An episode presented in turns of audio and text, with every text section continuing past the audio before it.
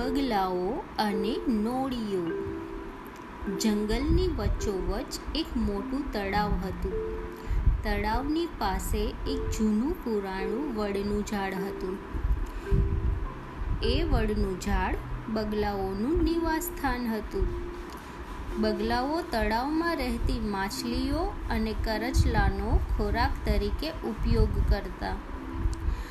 બગલાઓને વડના ઝાડની એક નાનકડી બખોલમાં રહેતા કોબરા સાથે ઘણો જૂનો વિવાદ હતો.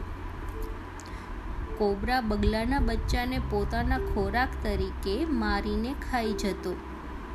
આ મુદ્દો તેમની વચ્ચેના વિવાદનું મૂળ કારણ બન્યો હતો. યુવાન બગલાઓની સંખ્યામાં દિવસે દિવસે ઘટાડો જોવા મળતો હતો. એક વખત મોટા બગલાઓએ મીટિંગ શરૂ કરી. તેમાંથી એક બગલાએ કહ્યું, આ આપણી સાથે શું થઈ રહ્યું છે? ટૂંક સમયમાં આપણે લુપ્ત થઈ જઈશું. હે ભગવાન, અમારા ઉપર દયા કરો. કરચલાએ એમના મીટિંગમાં રડવાનો અવાજ સાંભળ્યો અને એ બહાર આવ્યો.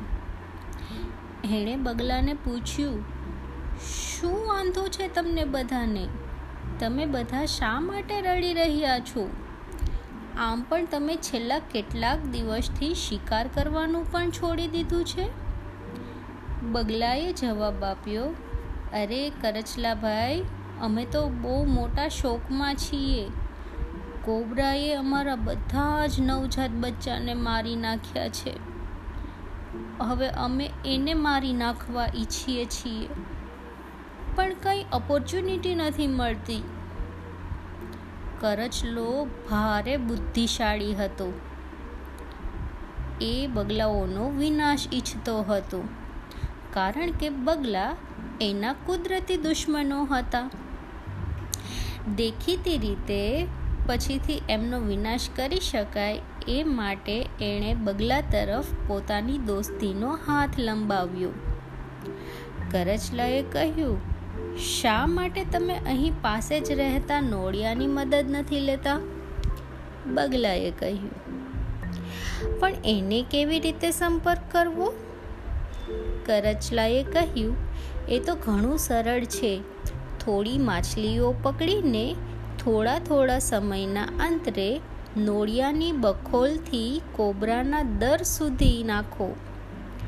બગલાઓ કરચલાની સલાહને અનુસરવા લાગ્યા. અને કરચલાની ધારણા મુજબ, નોળિયાએ કોબરાને પહેલી જ વારમાં મારી નાખ્યો. બગલાઓ ખૂબ આનંદિત થયા. જોકે કરચલો વધારે ખુશ થયો, કારણ કે નોળિયાએ જીવતા બધા જ બગલાઓને પણ મારી નાખ્યા હતા. બોધસાર. વ્યક્તિ દ્વારા આપવામાં આવેલી સલાહને આંખો મીચીને અનુસરતા પહેલાં ચોક્કસથી વિચારવું.